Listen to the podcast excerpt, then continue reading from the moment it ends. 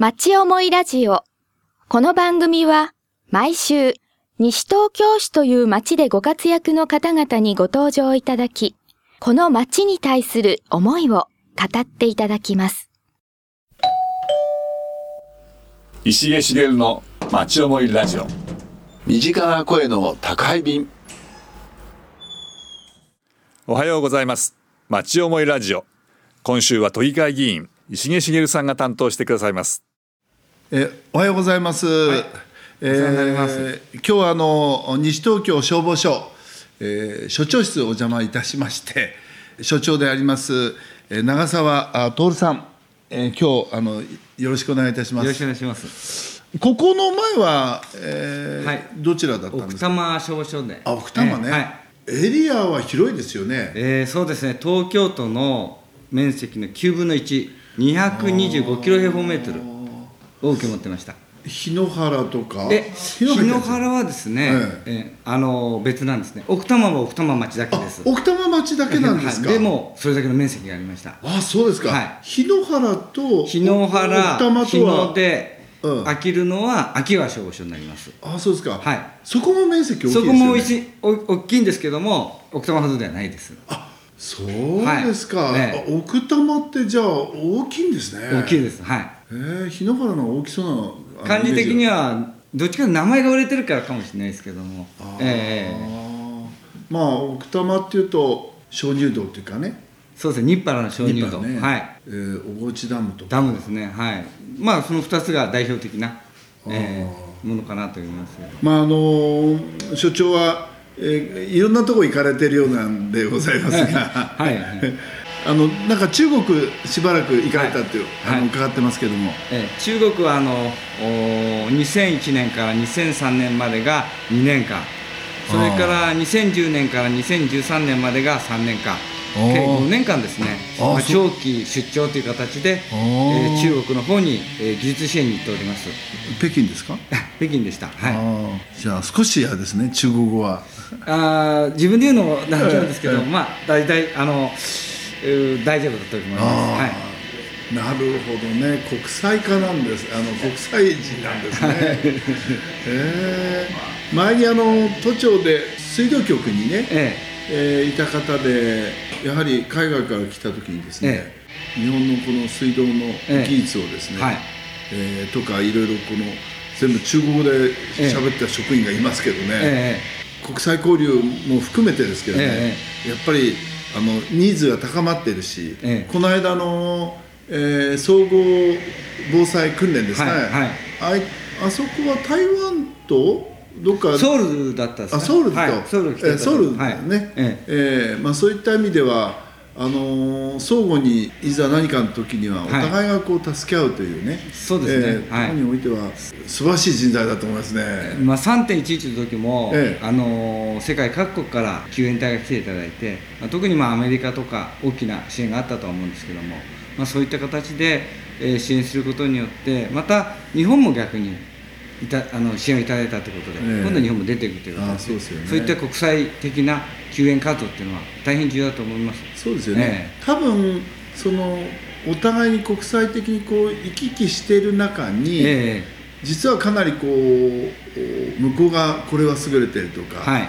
あるいはこちらが教える場面もあるとか、ええええ。そういったようなこともあるんでしょうね。そうですね、アジア地域といえば、もうこの消防、ええ。それから防災、えー技術というのはこの日本、日本が抜き出てると思います。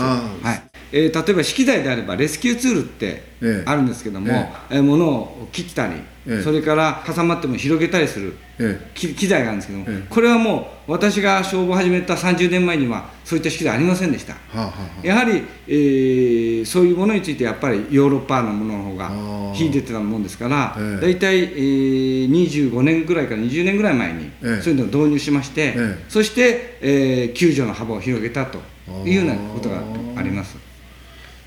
ね。やはりまあ、どちらにしろうーん日本は、えー、1億3000万、はい。ねまあ、あのアジアでは、まあ、しっかりしてると思うけれども やっぱりこうね世界でこう見るといろんなものを学ぶ機会が多いですよね。そうですね。ですから今その国際救助隊ってあるんですけどもはあ。世界でいろんなところで事故あ事故とかあ災害があった時に、えー日本からあ駆けつける救援隊があるんですけどもこの救援隊もですねあのある程度資格がないとお。活動が起こせないんです。はい。そうですか。ええ、ううちで例えば日本でこういった救援隊作ったよということでただ行けるわけではないんです。ちゃんとした国際的な要するに評価をいただいてその評価に基づいた力がないといけないんですね。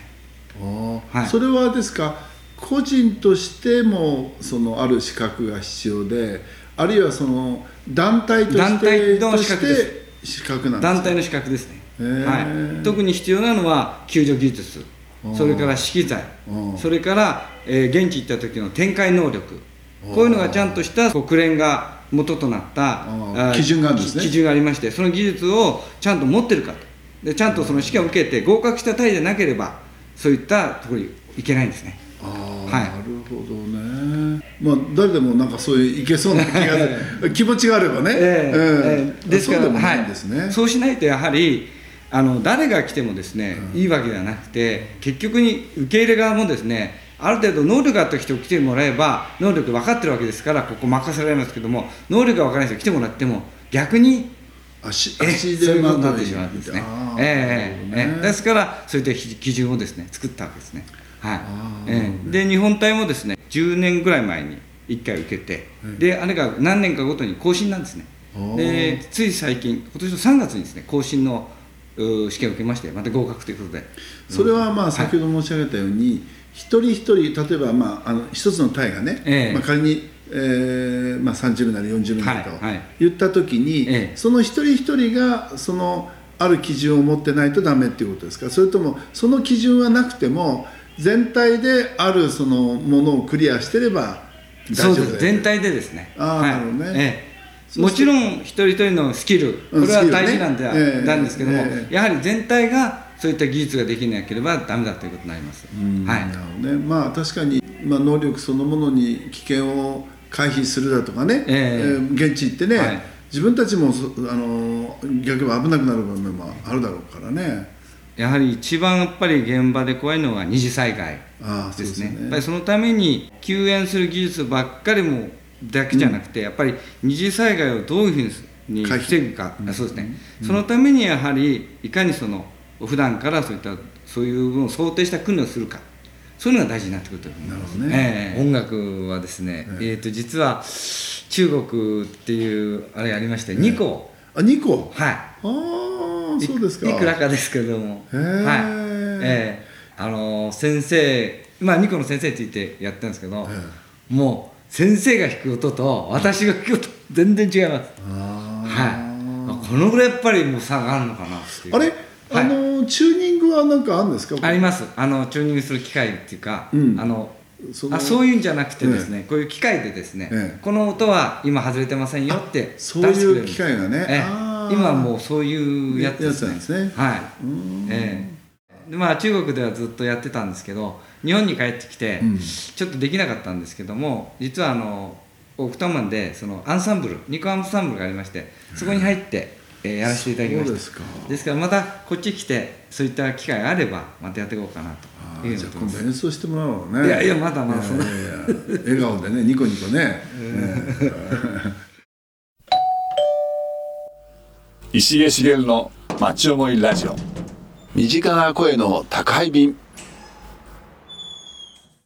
中国、まあ、2001年から2003年行ってた2年間は中国のにまさしくその消防救助技術を教えてたんですけどもああそうですね。中国はその頃はですねまだそのお救助という仕事自体がその社会的にどの機関が救助という仕事をやるのかということも混沌としてたんですね。あそうですか、はい、それともう一つはその救助という言葉自体もですねあのしっかりと社会に定着してなかった時代です。でそんな時に私言ったもんですからやはり救助というのはどの機関がやるそしてどういう服装をした人たちが来た時に救助だっていうことが分かるようにということで、日本ではもう30年以上前からもうオレンジの服着たんですけど、うん。そのオレンジの服をですねそのまま向こうに輸出したわけですね。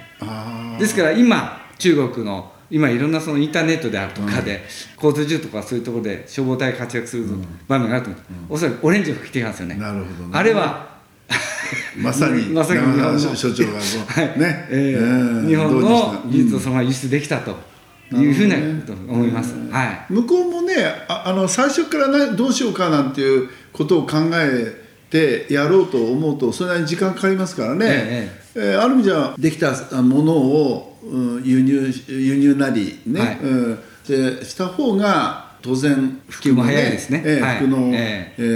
ー燃えない部分だとか、えーはい。えー丈夫さだとかね、えでもう目にもオレンジが来ればあ救助だと。分かるということで,、でその辺のところでやっぱり同じようにオレンジが吹くようになったっていうのがあ一つのーええ。そうですか、えこれはですか世界的にはまあいろんな例えばパトカーだって色違って、ええええ実はし消防車だって、ええ。全部赤じゃないんですよね。えそうですね。違う世界によっては違う色の消防車もあアりますメリカなんかは黄色いのもありますよ黄色かなんかですね。はい。だからこのオレンジの部分ではあの世界的にはどどんな感じですか？そうですね。救援の部分では、えー東南アジアでは救助隊はほとんどオレンジです。はい。しじゃあかしひょっとすると日本のこの影響力大きいかもしれない。はい。ありがとうございます。ただ、えー、とやはりあの欧米なんかによってはあの黒を着てたり、黒、えー着てたりするような舞台もありますね。あとはグリーンとかブルーもあります、えーですからまあそういうところとされてるんですけども大体東南アジアではオレンジが多いかなというふうに思います、はい。そうなんですね、いやいやいや大活躍の歴史ですね 所長は。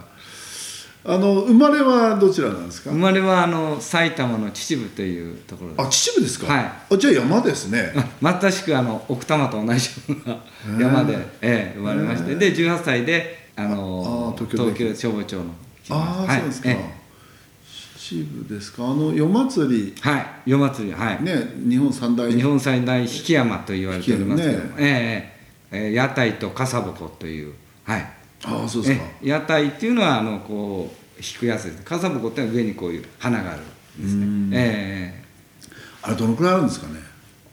そうですね。い確か全部で10機近くあったと思うんですけども、はい、で一番重たいのが確か下郷っていうところに、ええあるんですけどもそこの屋台は確か一番重たいんで、確か40トン。40トン？ええ。40あるって言ったかなような気がします。ちょっとあの定かでない。すみません、ええ。もう私もしばらく行ってないんで。そうはい。まあ、ええ。そういったところで、ええ。ー生まれえちょっと育って、まあ私はもっと奥の方だったんですけども、ええ。ただ母があの市内の生まれだったもんですから、そのお祭りの時には母の実家に行けば必ずそれ見れたということで。ですね。ええ。ええ大学ではなんかこうこうスポーツとか。あ大学はあの実はですね私夜間大学だったもんですから、この消防に入りなの仕事をしながらあそうですか。ええ頑張ってましたね。はいあの、やってましたので、ええ。スポーツっていうのはあれなんですけどただ消防ではですね、やはりあのちょっと走れましたので、ええ。マラソンとか。ああはいそっちの方か。なりええあのフルマラソンとかにも挑戦したりしました、えーはい。そうですか、ええ。場所はどこですか？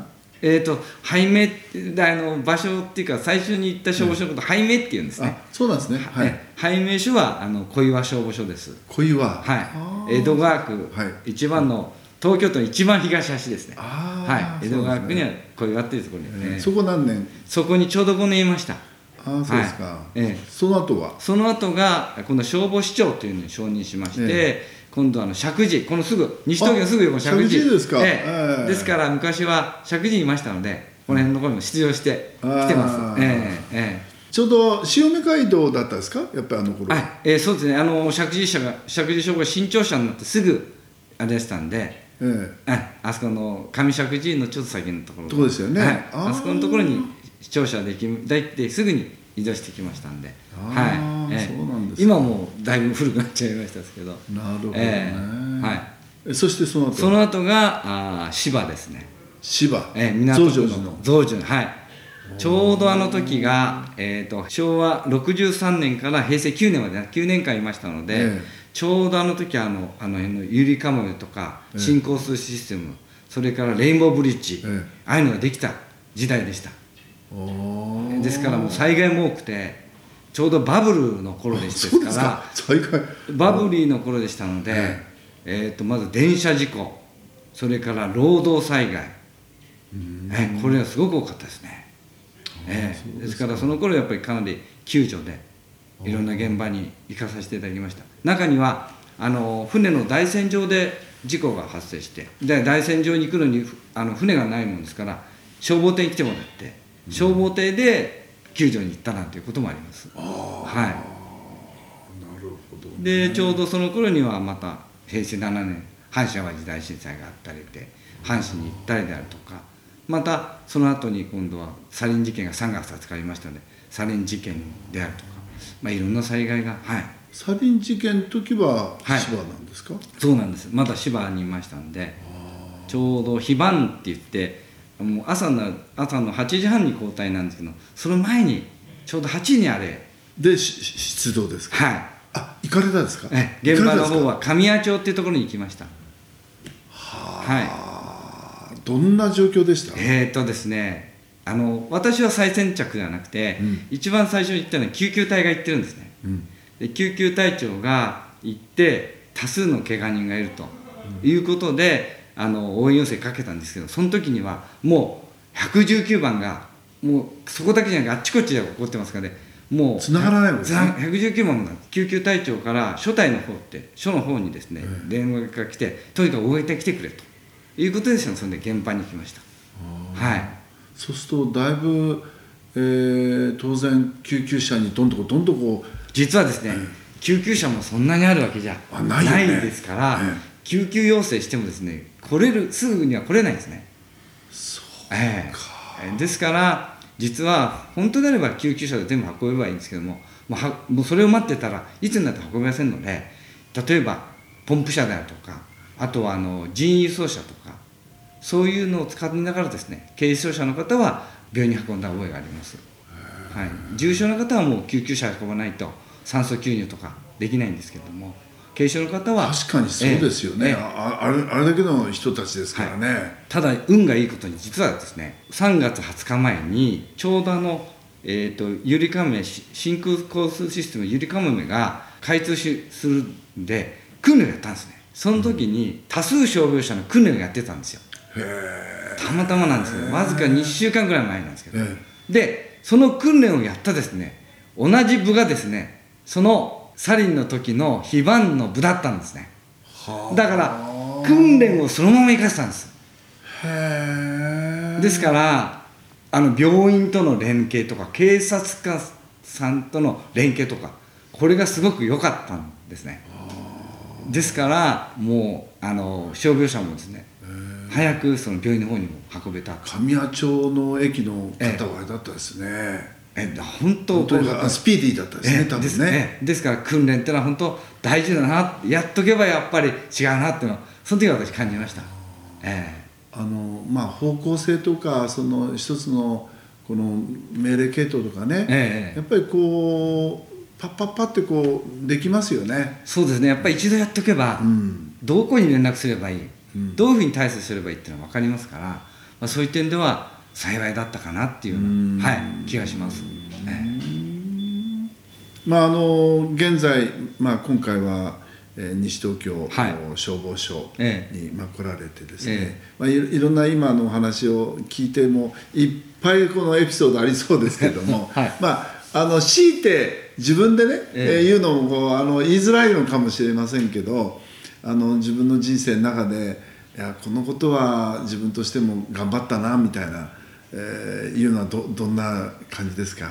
えそうですね、まあ、球場大会に行って全国まであ全国大会全まで。国大会。ああそうですか。それが頑張ったかなっていう、はい、当然全国大会ってことは北海道から九州まで全部出るんですよね。そうです。あの東京消防庁の代表で行ってで関東大会いい6県ですか？その関東大会である上位行かないとダメなんですね、えでそれでさらに上位行くと全国に行けるんです甲子園みたいなね。そうですねはい、ええ。ですからそのまあ全国に行って上位に入ることも大事なんですけども、ええ。やっぱりその全国に行くという一つの、まあ、ステータス。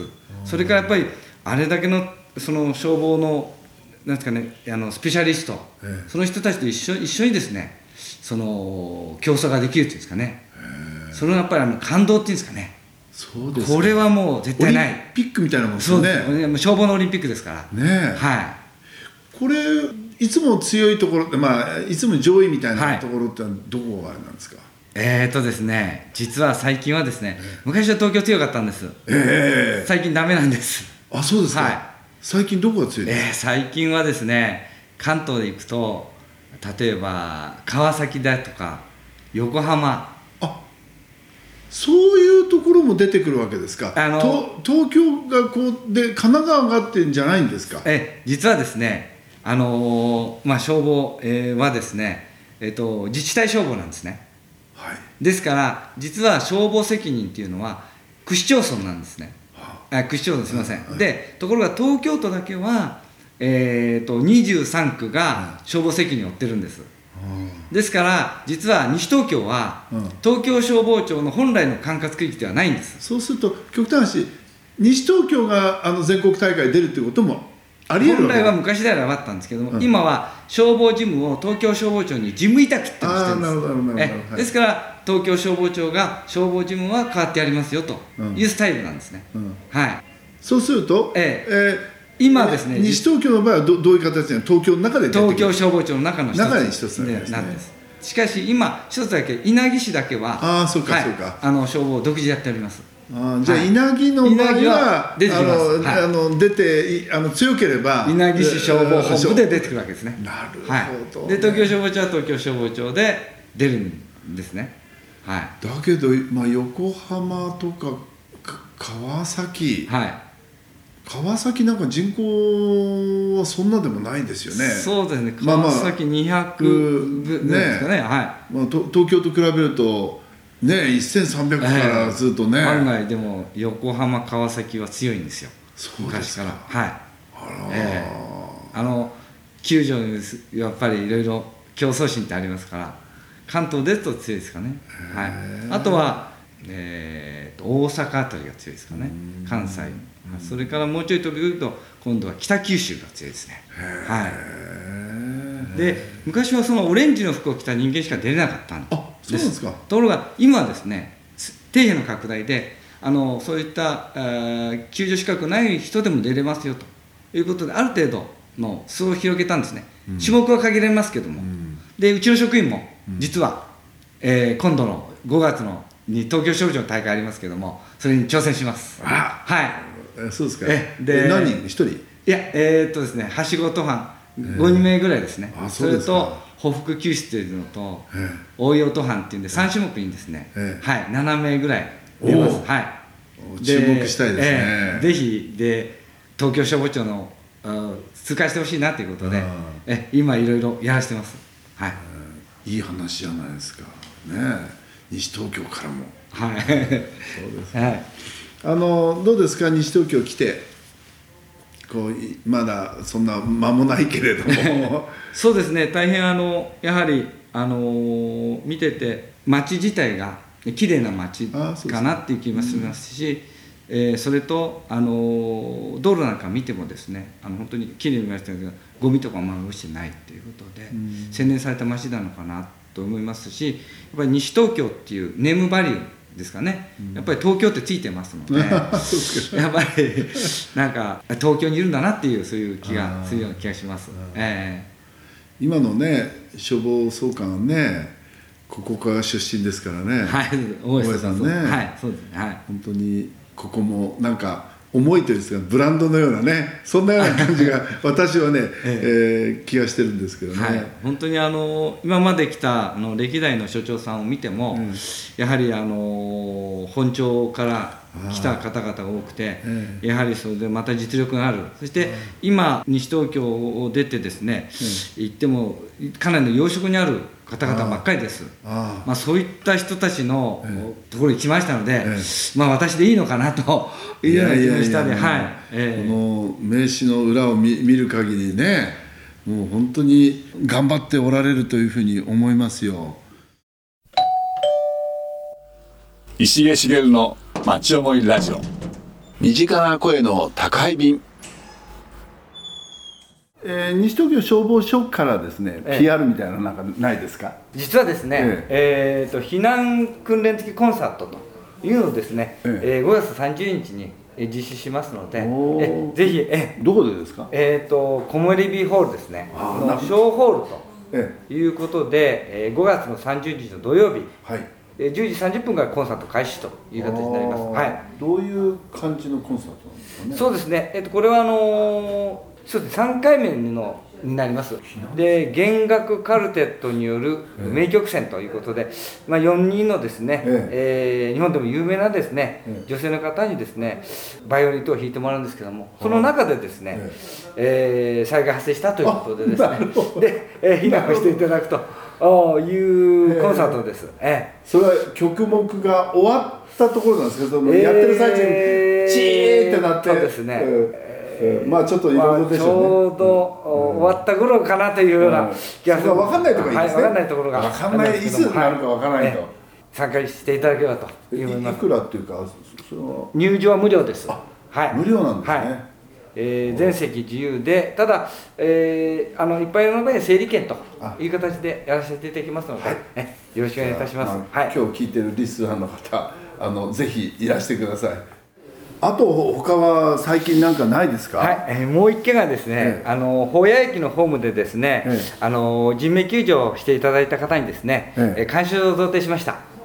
えーこれはですね、えー、と3月の27日のですね朝方なんですけども西武池袋線の保谷駅のお上りホーム、ここでですね男性が転落したという事故があったんですけども、えー電車が入ってくる前にですねえー男性の方3名がですね、えーすぐですね、えー緊急停止ボタンを押すと同時にですね、えー落ちた男性をですね救出したということでその功労に対しましてですね、えー先日ですね3名の方にえー感謝状を私の方から贈呈させていただきました。あのななんで男性怒っちゃったんだえーっとですね、急にあなんかあの気を失ったということですめまいみたいな。えーそういうのもあるみたいですね、えー。こういったあの本当にあの素晴らしい行動に対してですねあの感謝状という形でですねですかさせていただきましたはいいい話だと思いますありがとうございましたありがとうございましたお楽しみいただけましたでしょうか？町思いラジオ。この番組は、ポッドキャストからもお聞きいただけます。番組では放送しきれなかった部分までお楽しみいただけます。詳しくは、FM 西東京、または、町思いラジオで検索してください。